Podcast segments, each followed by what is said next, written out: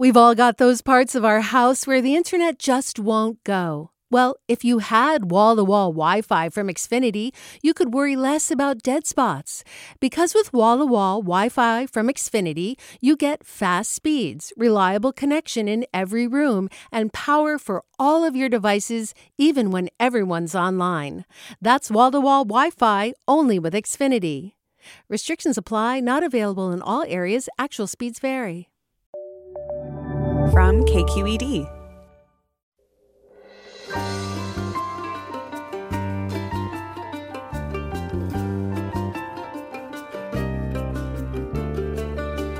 From KQED in San Francisco, I'm Mina Kim. Coming up on Forum, the biggest abortion rights case in decades came before the U.S. Supreme Court this morning, one with the ability to overturn Roe v. Wade, the landmark 1973 decision that established a constitutional right to an abortion. Here's Justice Sotomayor.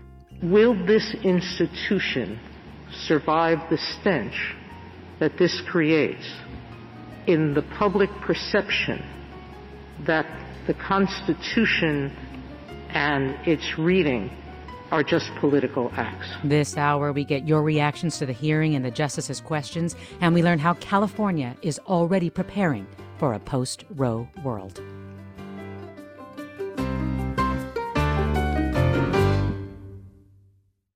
This is Forum. I'm Mina Kim.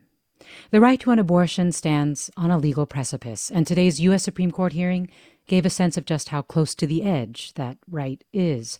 The hearing was over a Mississippi law that bans abortions after 15 weeks of pregnancy, with no exceptions for rape or incest.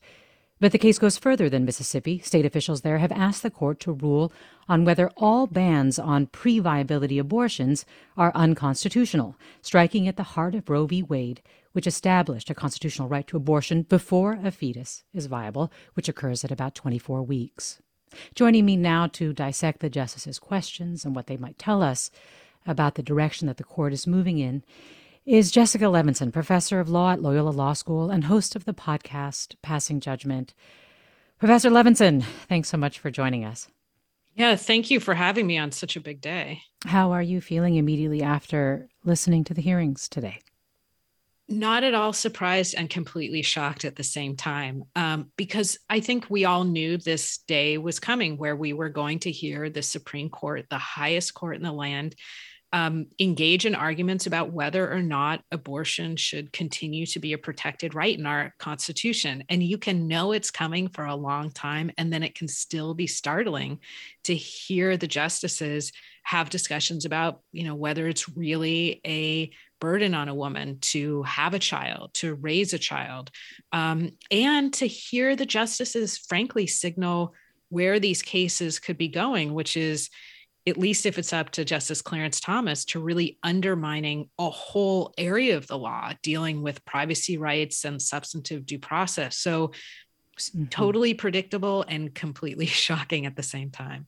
I want to review a little bit exactly what Mississippi state officials are asking the Supreme Court to do. And what I'm going to do is actually play a little bit from Scott Stewart, Mississippi Solicitor General, who's arguing, of course, in favor of Mississippi's ban of abortions at, after 15 weeks of pregnancy. Here he is. Roe versus Wade and Planned Parenthood versus Casey haunt our country. They have no basis in the Constitution, they have no home in our history or traditions. They've damaged the democratic process. They've poisoned the law. They've choked off compromise. For 50 years, they've kept this court at the center of a political battle that it can never resolve. And 50 years on, they stand alone. Nowhere else does this court recognize a right to end a human life. Jessica Levinson, Stewart here is not simply asking for them to uphold Mississippi's law, but to overturn Roe and Casey, correct? And what's real, absolutely, that's correct. And what's really interesting is that wasn't their initial strategy. Their initial strategy was just uphold Mississippi's law, which is a ban on abortion after 15 weeks, which would be unconstitutional under our current case law. And then it really shifted as they got to the Supreme Court to just overturn Roe and Casey, period. Those two precedential cases that uphold a woman's right to obtain an abortion as being a constitutionally protected right.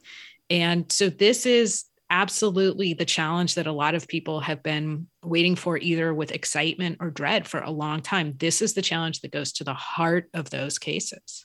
Based on what we heard today, it sounds like Mississippi made a pretty good bet. Who were the justices that you were listening closely to? For example, I was listening to closely to Justice Kavanaugh as someone who might be willing to consider a more moderate path, say, than the more staunchly conservative anti abortion justices on the court.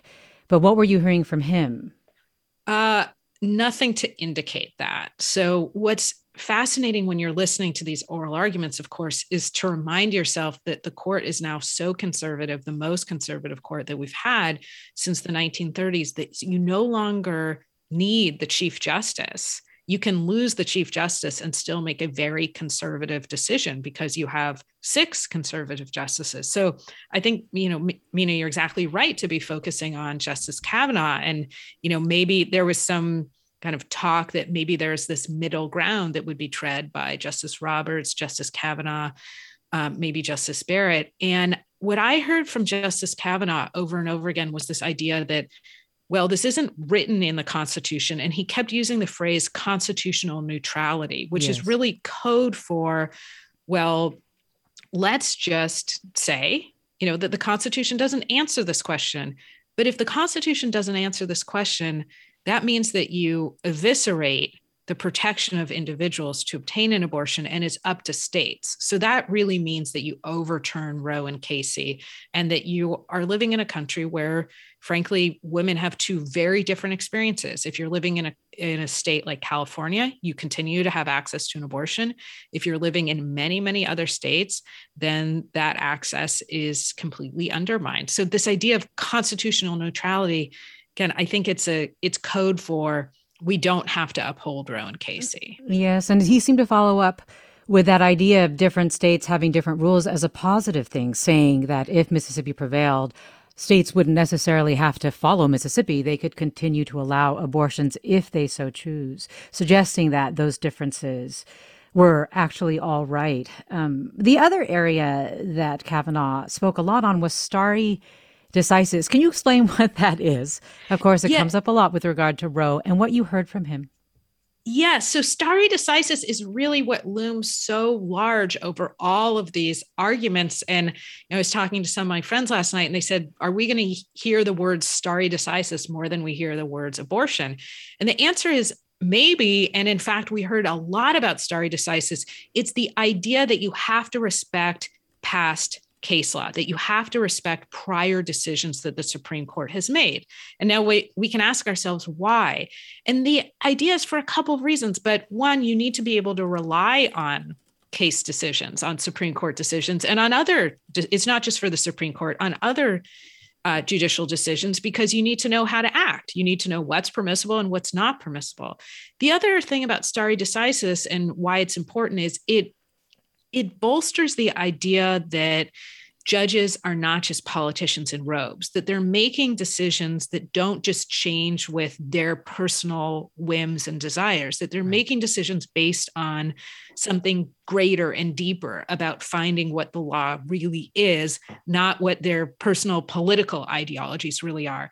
And the reason that we heard about it so much is, of course, we do have old precedent in this area. We're talking about Roe is almost 40 years old. Casey is almost 30 years old.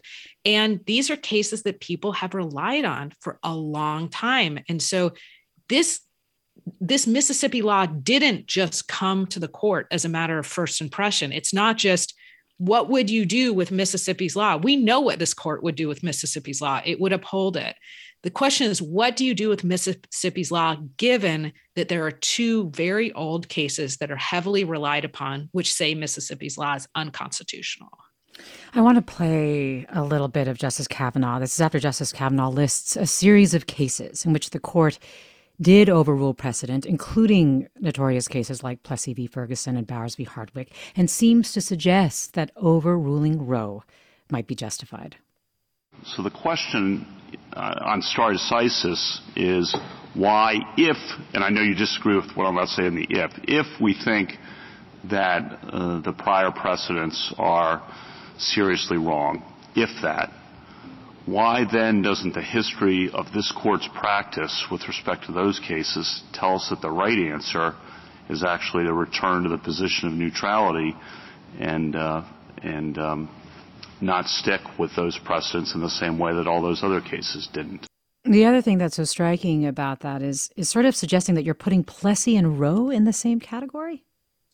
Yes, uh, I don't think it's sort of suggesting it. I think it's explicitly suggesting, and we heard this in a number of different instances. And this is, you know, why when we started the conversation, I mean, again, for me personally, there is still something shocking about hearing Roe be likened to separate but equal. Um, and that's what you're doing when you're saying, well, we had to overturn Plessy because that was wrong. So we overturn that and we have Brown versus Board of Education, for instance. And so maybe we need to overturn Roe because that's just like separate but equal. It's so wrong that it's just like separate but equal. And of course, the court also talked about some of their decisions, like Bowers uh, v. Hardwick, where um, they upheld a law that criminalized essentially um, same sex intimate activities and then later overturned that. Um, it, there's a lot of differences between i mean i hope it goes without saying and i don't mean to make light of this but no. there are a lot of differences between separate but equal and um, in the Roe decision and the Casey decision. But what the court is basically doing, or what some members of the court are basically doing, is saying, look, we do have situations where we overturn past decisions. And you heard a number of the conservative justices kind of trying to find a way to say, Roe and Casey are no longer workable. And I counted about, I think, three votes to say, let's just overturn them, period. Let's have that big moment. Let's not pretend that we're adhering to them, but whittling down. I want to play a little bit of Justice Elena Kagan now. This is Kagan making the point that Roe is more than four decades um, of precedence and that it has to be taken into account. Here's Justice Kagan. I mean, it strikes me that people, some people think those decisions made the right balance, and some people thought they made the wrong balance. But in the end, we are in the same exact place as we were then. Except that we're not, because there's been 50 years of water under the bridge, 50 years of decisions saying that this is part of our law, that this is part of the fabric of women's existence in this country and that that places us in an entirely different situation than if you had come in 50 years ago and made the same arguments. Can you talk a little bit about what Kagan is saying here, Jessica Levinson? Absolutely. Kagan is saying don't forget that these are cases that we decided and when we looked particularly at, you know, first, of course, in 1972, there's the decision in Roe v. Wade, or excuse me, 1973, then 1992, there's the decision in Casey versus Planned Parenthood. She said, we looked particularly in Casey at these you know this idea that maybe roe was unworkable and we've looked at this for decades and we've rejected this idea and you what you hear essentially is justice kagan saying let's not pretend that Mississippi's law is coming to us in a vacuum. It's coming to us in a place where we have two cases that clearly say this is unconstitutional, and two cases that have not proven to be unworkable, two cases that don't deserve to be uh, uh overturned under stare decisis. And it that's really where you I, I hear the music, but that's really where you heard Justice Kagan focusing a lot of her yes. time. More with Jessica Levinson and you are listeners after the break. This is Forum. Support for Forum comes from San Francisco Opera. Set 10 years after a school shooting, the critically acclaimed opera Innocence takes us into a complex emotional journey where our understanding of innocence and guilt is constantly upended. Kaija Saariaho's ethereal score collapses the past into the present as a community of survivors grapple with how to move forward. Don't miss the highly anticipated American premiere of Innocence, June 1st through 21st. Learn more at sfopera.com.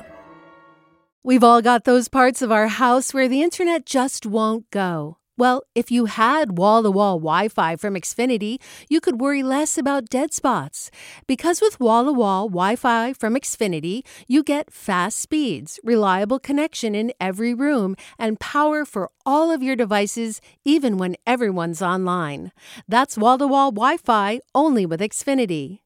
Restrictions apply, not available in all areas. Actual speeds vary.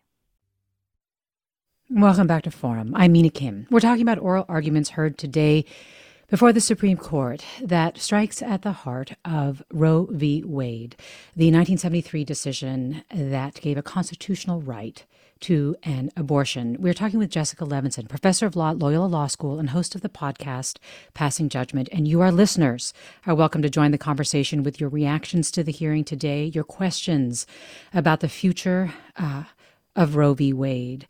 Also, if you want to share what today's hearings are bringing up to you, up for you, if you've ever had an abortion, considered having one, or know someone who has, and what that experience was like, you can call us at 866 733 6786, 866 733 6786.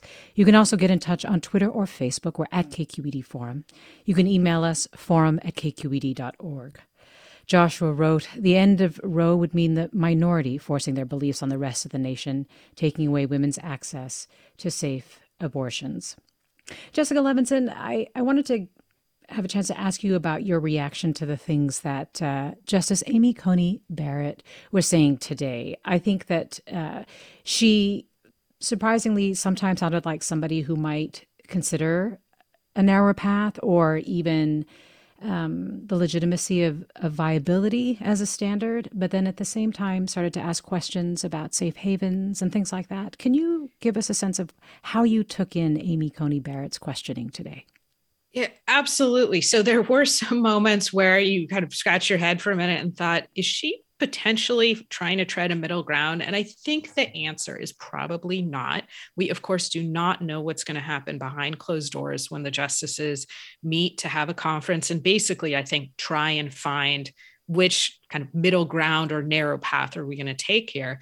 But Justice Barrett spent a lot of time, as you said, focused on these safe haven laws. Essentially, what she was asking is what's the difference between are you arguing that the burden is carrying a child to term? Are you arguing that the burden is the pregnancy, or are you arguing that the burden is motherhood? Right. And she said, if you're arguing that the burden is motherhood because there's all sorts of reasons, as all of us listening know, that it can be it can take a lot of time and resources to raise a child, then don't worry about that because we have safe haven laws. And then she kind of pivoted to this idea but if you're worried about the pregnancy, then we already say that after 24 weeks, we can, the state can force you to have a child. So, is there really that much difference between 15 weeks and 24 weeks? And that's where I think we heard her talking about viability, really asking, you know, which bucket are you worried about? Are you worried about motherhood or are you worried about pregnancy?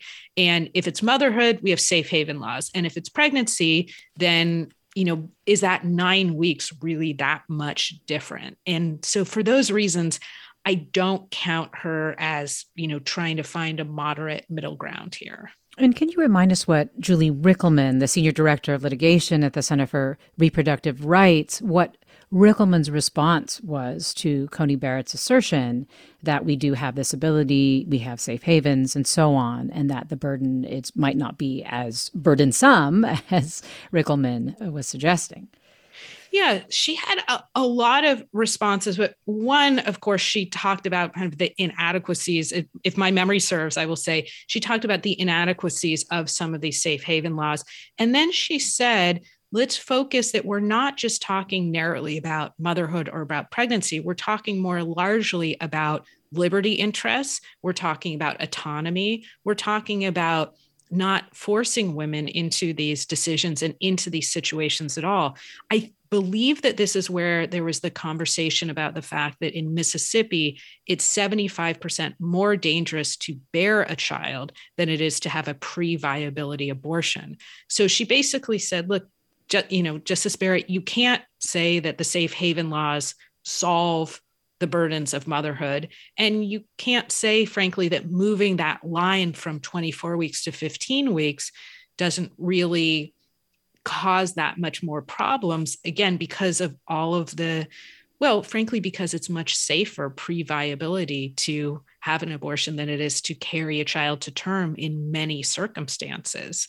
And what was interesting is you heard the Solicitor General and you heard others arguing against the Mississippi law, saying, let's focus on women's liberty interest. And they were really talking to the conservative justices who, in other areas, worry about liberty. I don't think it will be successful, but it was a smart strategy to do that.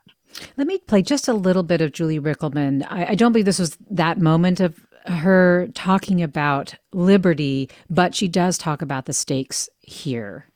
Mississippi's ban on abortion two months before viability is flatly unconstitutional under decades of precedent. Mississippi asks the court to dismantle this precedent and allow states to force women to remain pregnant and give birth against their will and that part remain pregnant and give birth against their will then of course leads into what she's talking about in terms of its effect on their liberty. Curtis writes without evidence of fetal viability before 26 weeks how can the conservative justices possibly alter roe by reducing the length of pregnancy arbitrarily? This did come up a bit in terms of what is the science really supporting and what is new that mississippi is arguing here that hasn't already been settled in previous cases I'm going to kind of take the end of the question first, if that's okay, which is what's new. And what's new is frankly nothing, right? What's new is that there are different justices on the Supreme Court. And people, of course, will disagree with me on this. But you heard Justice Sotomayor when um, the attorney for Mississippi started talking about, you know, some new scientific evidence. She said, "Okay, so there are some fringe doctors who may indicate X, Y, or Z, but let's really get back to the mainstream here. The thing that's changed uh, at least in my opinion, is that again, we now have the most conservative court since the 1930s. And that's why it is no coincidence that states started passing very restrictive abortion laws when it looked clear that we were going to have a solidly six to three conservative court. Because frankly, that's your moment, right? If you want to try and overturn Roe and Casey, this is the moment to bring the case. And Mississippi did. And they were very clear that this was intended as a full frontal assault, basically, on Roe. And so, yes, things changed from Roe to Casey in the sense that I think the line for viability changed by arguably about two weeks. But there haven't been major scientific changes that would say that would call into question the viability line. And frankly, legally speaking, I don't think it makes a lot of sense to call into question the viability line when you think about the different interests that you're balancing here. Jessica Levinson, you wrote a piece that published this morning that said SCOTUS could go one of three ways um, after this hearing. Today, what are those paths and what do you think is the likely one? I know that's never a great question because no one no. wants to predict what the court will do, but we did get some pretty interesting peeks into what they are thinking. No, it's it is a great question, and it makes me feel like 5 a.m. this morning when the piece went up feels like a distant memory in some ways. So the paths were basically door number one. The court says, "Oh gosh, we shouldn't have taken this case. We're just going to say that Roe and Casey are still good law and basically not do anything." I don't see that as being at all likely given what we heard this morning. And frankly, it wouldn't have made a lot of sense for the court to take the case in the first place.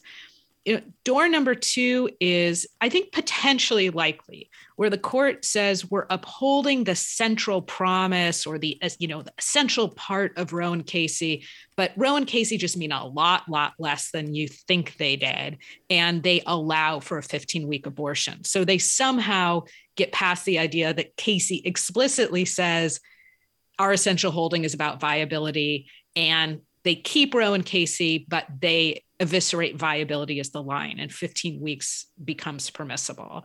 And then door number three, which I'm not entirely sure is off the table, is just you know what we were wrong in Roe versus in Roe and Casey and we no longer have a constitutionally protected right to an abortion in this country.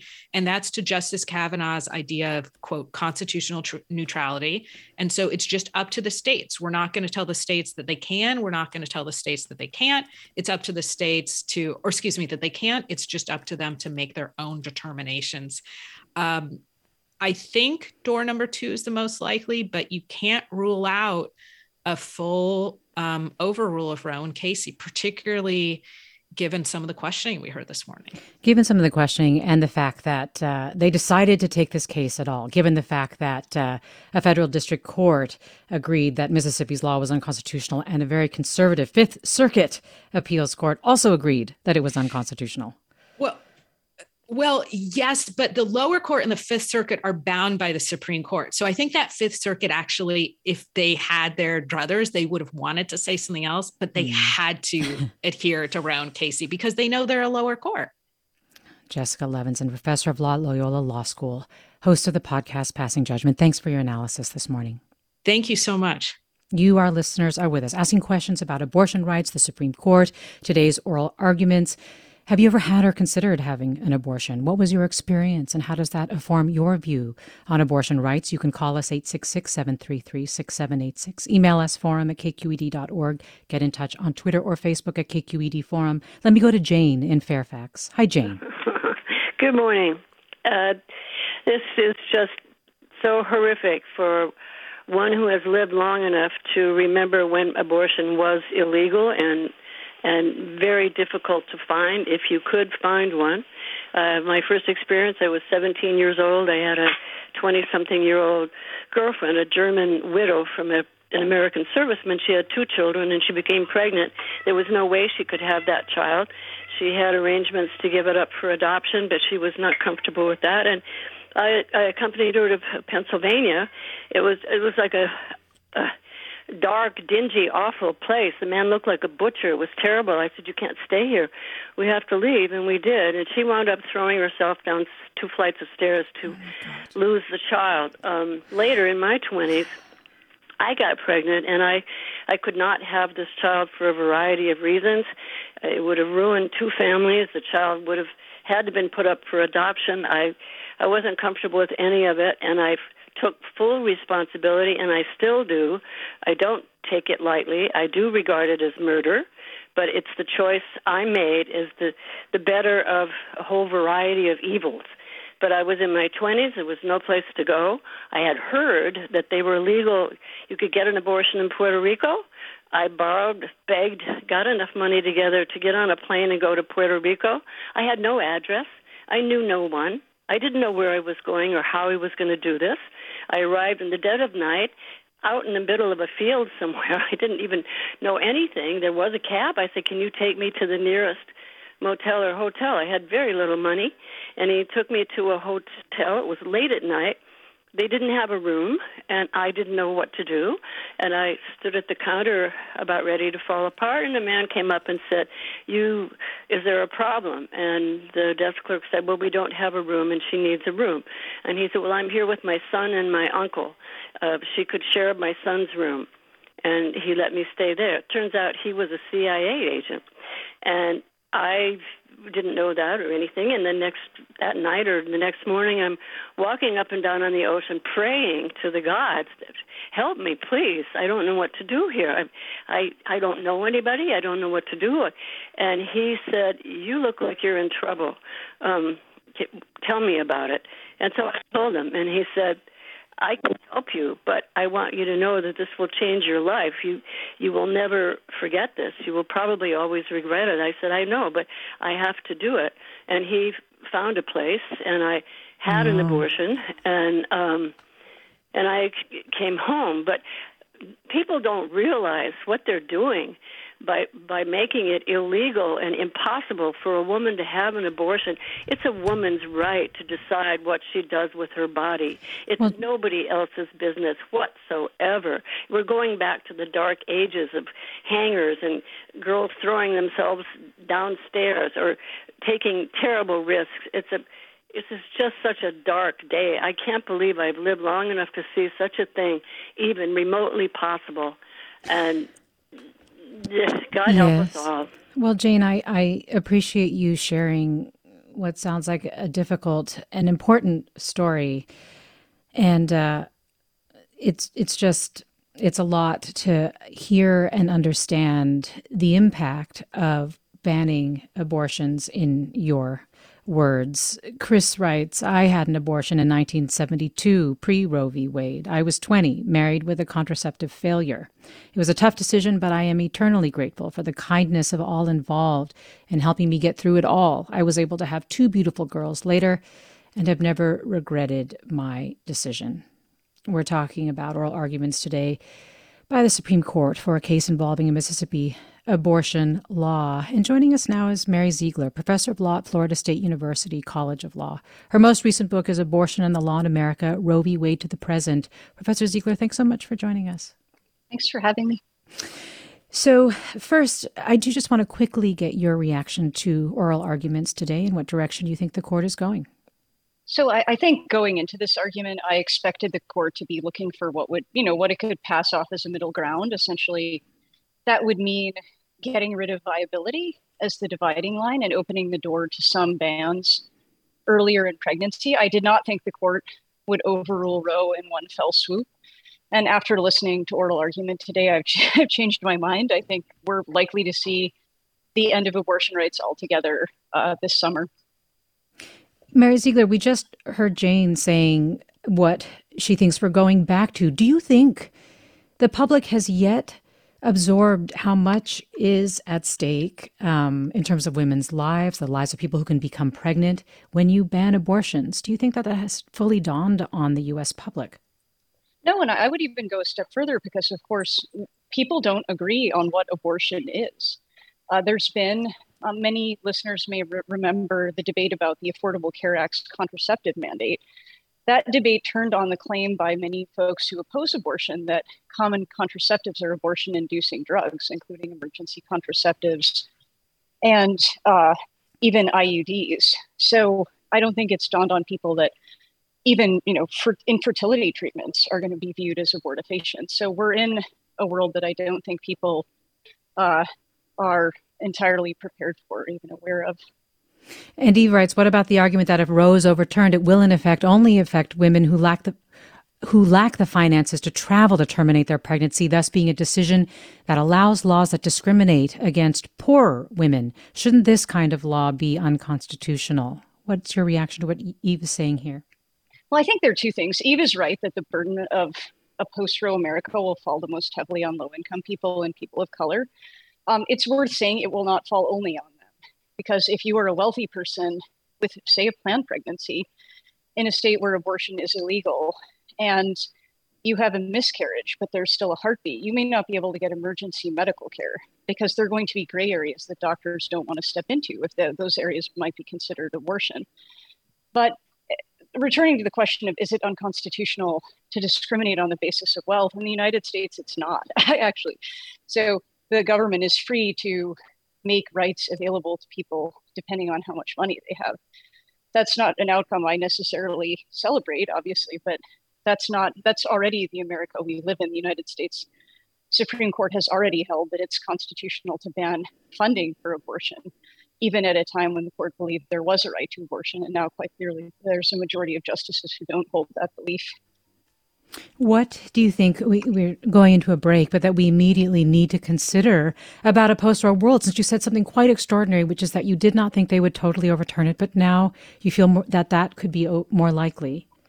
Yeah, I mean, if if you asked me to bet money right now, I would put money on them overruling it immediately. Brett Kavanaugh is one thousand percent ready. Um, Amy Coney Barrett sounds like she's going to overturn Roe too. Even if she doesn't do it immediately, she will do it. Um, so this is a question of when this is going to happen. In my opinion, there is no doubt that it's going to happen. California's already been preparing for something like this. We'll hear more about that after the break. You're listening to Forum. I'm Mina Kim.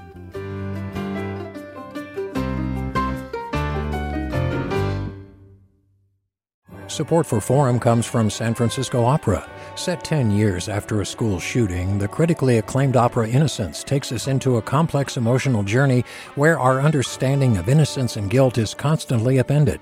Kaija Saariaho's ethereal score collapses the past into the present as a community of survivors grapple with how to move forward. Don't miss the highly anticipated American premiere of Innocence, June 1st through 21st. Learn more at sfopera.com. We've all got those parts of our house where the internet just won't go. Well, if you had wall to wall Wi Fi from Xfinity, you could worry less about dead spots. Because with wall to wall Wi Fi from Xfinity, you get fast speeds, reliable connection in every room, and power for all of your devices, even when everyone's online. That's wall to wall Wi Fi only with Xfinity. Restrictions apply, not available in all areas, actual speeds vary. You're listening to Forum. I'm Mina Kim. We're talking about the future of Roe v. Wade after this morning's Supreme Court hearing over a Mississippi law that bans abortion. After 15 weeks, and there are no exceptions for rape or incest. We're talking with Mary Ziegler, professor of law at Florida State University College of Law. And we're also joined now by Katie Orr, politics and government reporter for KQED and author of the recent piece, California Prepares for Potentially Massive Surge in Out of State Abortion Patients. Katie Orr, thanks for joining us. Thank you for having me. So, C- California has been preparing for this surge, as you say. Tell us how. Yes, that's right. Um, Governor Gavin Newsom uh, recently convened the California Future of Abortion Council, which brings together, um, uh, it's an advisory group, brings together uh, abortion advocates to look at some of the barriers that might face uh, people, pregnant people here in California when it comes to obtaining abortions, and to look at whether or not the state is prepared to handle um, what one study said could be a 3,000% increase in, in, the number of out of state patients who come here seeking abortions. Um, as as our listeners probably know, California is a very you know, a, quote, a, abortion friendly state. Um, the laws make it relatively easy, especially compared to the rest of the country, to get an abortion. But there are still significant barriers, um, especially for lower income women, women who, people who live in rural areas. Uh, 40% of California's counties do not have an abortion clinic in them and you know that's only about 3% of uh, women in california of childbearing age but you know, that's hundreds of thousands of people. So there are still issues that California needs to address.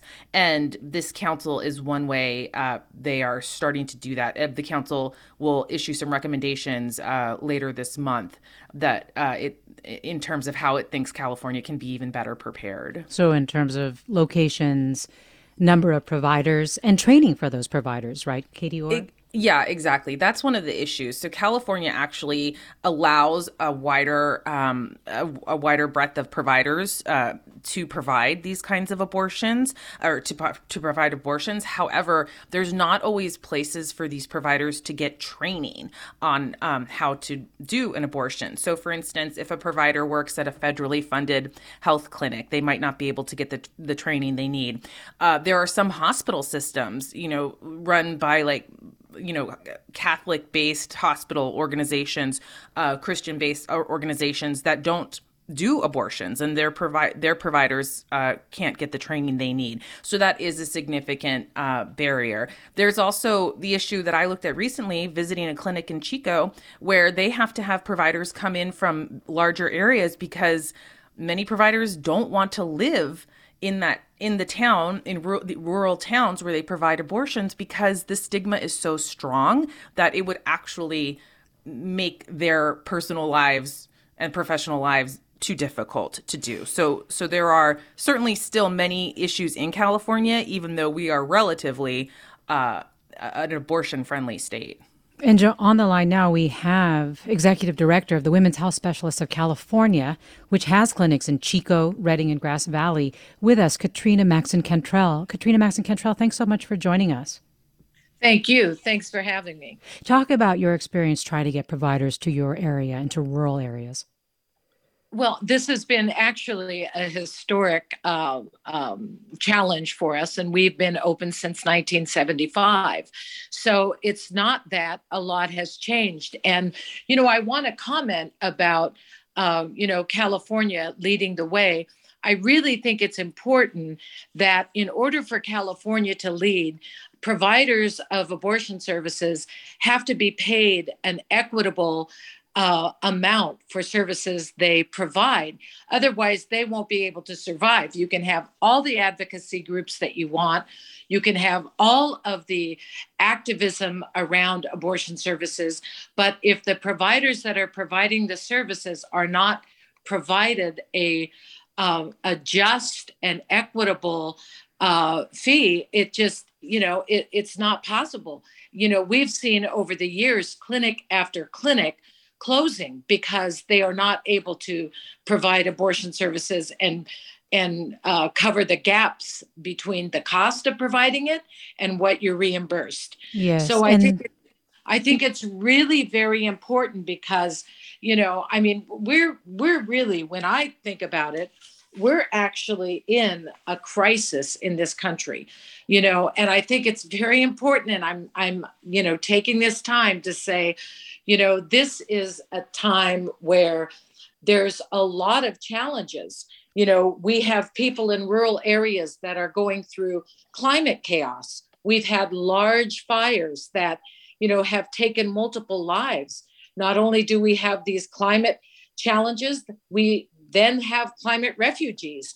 We have a destabilized workforce. We have women that are bearing the brunt of this COVID, um, you know, pandemic, and you know, all of these things impact and affect how women's lives are.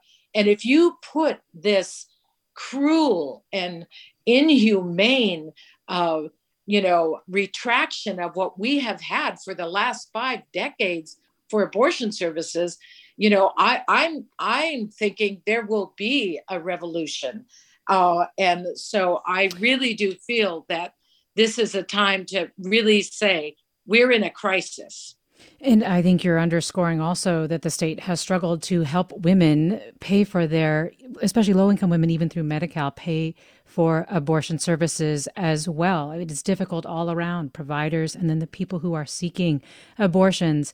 And Mary Ziegler, if the court goes so far as to overturn Roe v. Wade and Casey, what implications does that have for abortion rights in the state of California? Maybe more in the long term, if not immediately. Well, I think um, there's, uh, again, as I mentioned, a possibility long term that the Supreme Court will make uh, abortion unconstitutional in California as well. Um, I think in the short term, the question for California is really going to be as a sort of beacon for people seeking abortion. What's the state going to do for people coming from out of state? Because there are going to be a lot of them.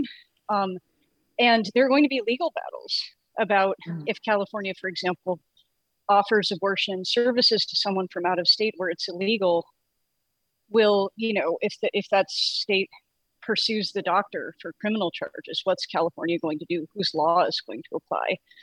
And so this is not a situation where uh, California will simply get to sort of shut itself off from what's going on elsewhere in the country because of course people will be coming to California for abortion services and California will find itself in battles with other states about its power to do just that.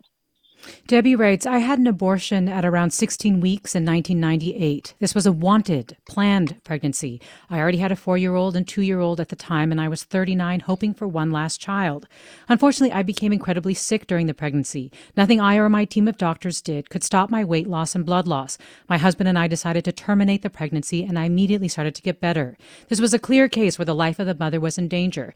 But the doctors didn't realize it until after the abortion. And after the abortion, the doctor told me that the fetus had severe growth retardation and wouldn't have survived. I think of that baby every year on its hypothetical birthday, and I'm very sad about the loss. However, I'm forever grateful that I survived to raise my two children who are now in their 20s. Mary Ziegler, Debbie's story is is heartbreaking and at the same time i think really gets to some very interesting points and concerns with regard to abortion bans that are that exist around the country. Right now we do see quote unquote exceptions for maternal health when the maternal life is in danger or fetal abnormalities. But we are also hearing anecdotes of women who say have had an ectopic pregnancy and doctors being fearful of treating that person in Texas, for example, because of the Texas abortion law, even if it does state that there are exceptions that are being mm-hmm. made for fetal life. And you penned a piece recently where you really talked about how these laws, the Mississippi law, the Texas law, that they actually also do not make exceptions for uh, rape or incest. And so, can you talk a little bit about about well, A, what that signifies, and B, the power of quote unquote exceptions with abortion bans and how how truly substa- substantive they are. Well, to begin with, most states are moving away from having exceptions, and the disappearance of the rape and incest exception is just one example. The rape and incest exception was never popular with people opposed to abortion because it conflicts with the idea that, uh, that a fetus is a person, right? Um, but for a while, it had become sort of a political necessity to accept the rape or incest exception, regardless. And now I think the anti abortion movement feels that the Supreme Court will do whatever it wants. And so there's no need to kind of play to popular majorities anymore. So it's not clear how many exceptions we'll see. We've seen from Texas, though, that when there are exceptions, doctors are willing to do only so much to perform abortions where those exceptions apply. And it's not hard to understand why, because these doctors will be facing penalties much greater, honestly, than what they have in Texas. Alabama, for example, has said that if Roe is gone, it will subject people who perform abortions to 99 years in prison. So there are very few doctors, if it's ambiguous whether something would qualify as a medical emergency, they're not going to risk the rest of their lives in prison away from their families to provide that care. So a patient who is in a bona fide medical emergency is going to have to try to not only leave the state, but probably leave the region because we're talking about large swaths of the country, adjacent states and regions that are going to criminalize abortion. So these exceptions will not have the same kind of force that state legislators may like you to think. Let me go to caller Jamie and Marin. Hi, Jamie. Hi, Jamie. Are you there? And while we try to reconnect with Jamie, let me go to Diana and Capitola. Hi, Diana. Hello. Um, Hi. I wanted to make a comment about um, how, as much as it is depressing um, what we heard today with the argument, um, really there has always been an issue that Roe was decided um, by the Supreme Court, and so you know abortion has been an issue that my husband and I have disagreed on, um, and the only the only point that she ever makes that I think has value is that really Congress should have acted on this. And if Congress would protect women and offer them the opportunity to have an abortion legally and safely, then we wouldn't have to debate this year in, year out, and now potentially face uh, abortion becoming illegal again. Thank you. Diana, thanks. Mary Ziegler, let me get your reaction to what Diana just said about Congress. Well, I think it's true that um, it's been a mistake for people who support abortion access to rely on the court, in part because the court is not telling us the answer to these things. It's in conversation with us. The court um, has limited power. It doesn't have an army. It doesn't have a budget.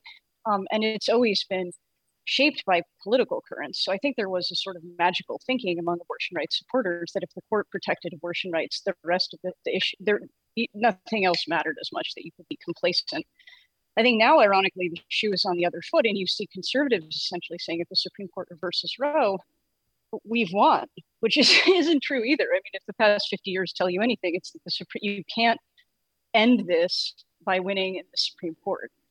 So I think there is a lot of political work to be done. I would say if progressives have fallen down anywhere, it's mostly not in Congress. I think progressives paid a lot of attention to Congress. I think it in the Senate in particular is structured in a way that makes it hard uh, to for popular majorities to make their will felt. I think progressives have done a less good job of paying attention to state legislatures, particularly in purple states, which is why so many of the abortion laws we see are coming from states, not from Congress. And Katrina Maxon Cantrell, I imagine you would agree with Mary Ziegler in terms of the fact that maybe voices were not strong enough, did not necessarily believe that this day could come. Well, I think uh, some voices have not been that strong, but I think one of the things that we have to really confront is the fact that there are some that trusted that the uh, politicians that were in charge of decision making, you know, were you know tied to maybe corporate interests or interests that really were not in the interest of women. So i think that is a place that all of us have to go back to and really think it about. I do not think you can also look at the fact that many of these people making these decisions are white males. So you have to unravel and unpack the systemic racism that exists and that we are all existing under. And I think until we really look at that and take that on, we're going to continually always be in a defensive posture. Hmm. So you know it's it's a it's a much broader and a bigger issue. And we're talking is, with katrina maxon cantrell executive director for women's health specialists of california katie orr of kqed and mary ziegler professor of law at florida state university college of law. And you're listening to forum. I'm mina kim.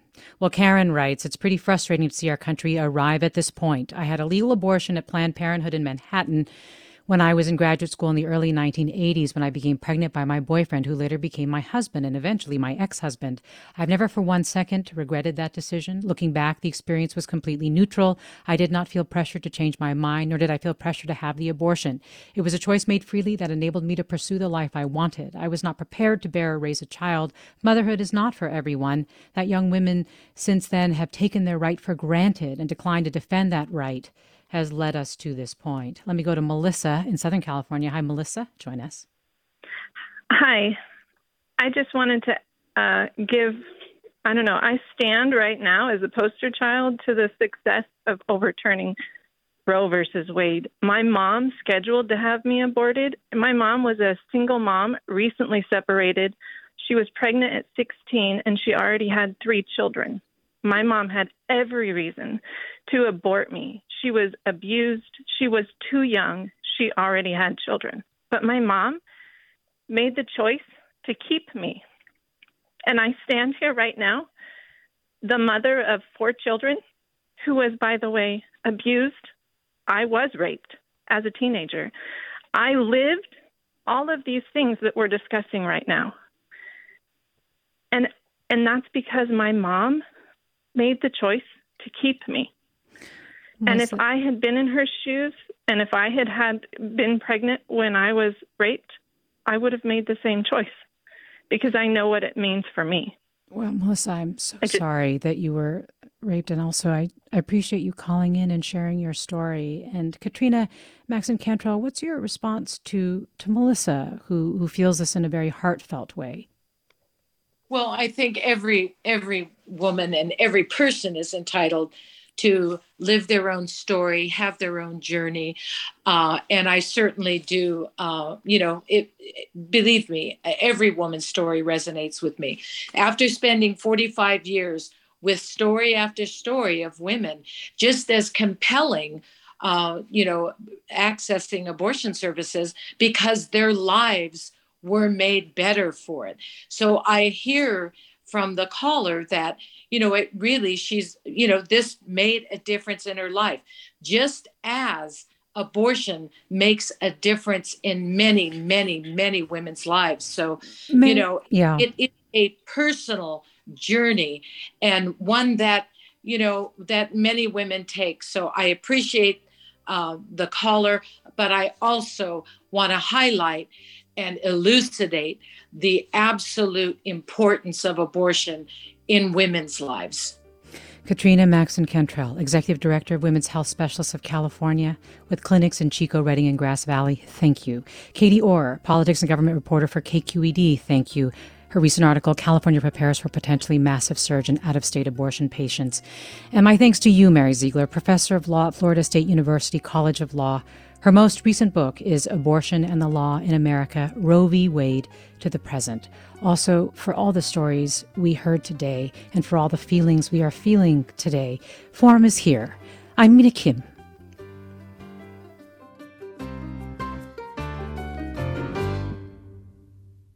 Funds for the production of Forum are provided by the members of KQED Public Radio the Germanacos Foundation, the Generosity Foundation, and the Heising Simons Foundation. Support for Forum comes from San Francisco Opera. Set 10 years after a school shooting, the critically acclaimed opera Innocence takes us into a complex emotional journey where our understanding of innocence and guilt is constantly upended. Kaija Saariaho's ethereal score collapses the past into the present as a community of survivors grapple with how to move forward. Don't miss the highly anticipated American premiere of Innocence, June 1st through 21st. Learn more at sfopera.com. We've all got those parts of our house where the internet just won't go. Well, if you had wall to wall Wi Fi from Xfinity, you could worry less about dead spots. Because with wall to wall Wi Fi from Xfinity, you get fast speeds, reliable connection in every room, and power for all of your devices, even when everyone's online. That's wall to wall Wi Fi only with Xfinity. Restrictions apply, not available in all areas, actual speeds vary all over the country. We need to improve reading in Wisconsin. Schools are changing the way they teach reading. I'm calling for a renewed focus on literacy. We have gotten this wrong in New York and all across the nation. And it's happening because of a podcast. I think your podcast has changed my life. And I'm going to share this podcast with everyone I meet. Sold a Story investigates how teaching kids to read went wrong. New episodes of Sold a Story are available now.